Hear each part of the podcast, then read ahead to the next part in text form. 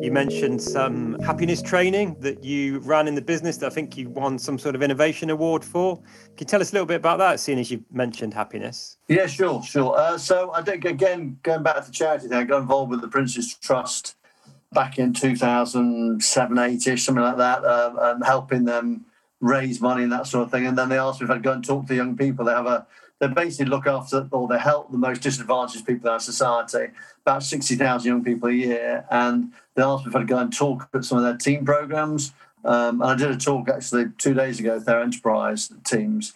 And I sort of put together this, I suppose, my top 20 life skills, tips, things I've learned uh, about how to manage your brain to make sure that you, again, going back to see the positivity in everything, see the lesson in everything. So that sort of evolved, and I was doing it for the young people, and, and a lot of the office said, "I just well, because you're helping these people for the charity. What about us?" So I started doing happiness training at work, and uh, so we, you know, I run a, you know a few sessions a year and a few sessions for charity, and you know businesses that feel that they need a bit of you know oomph.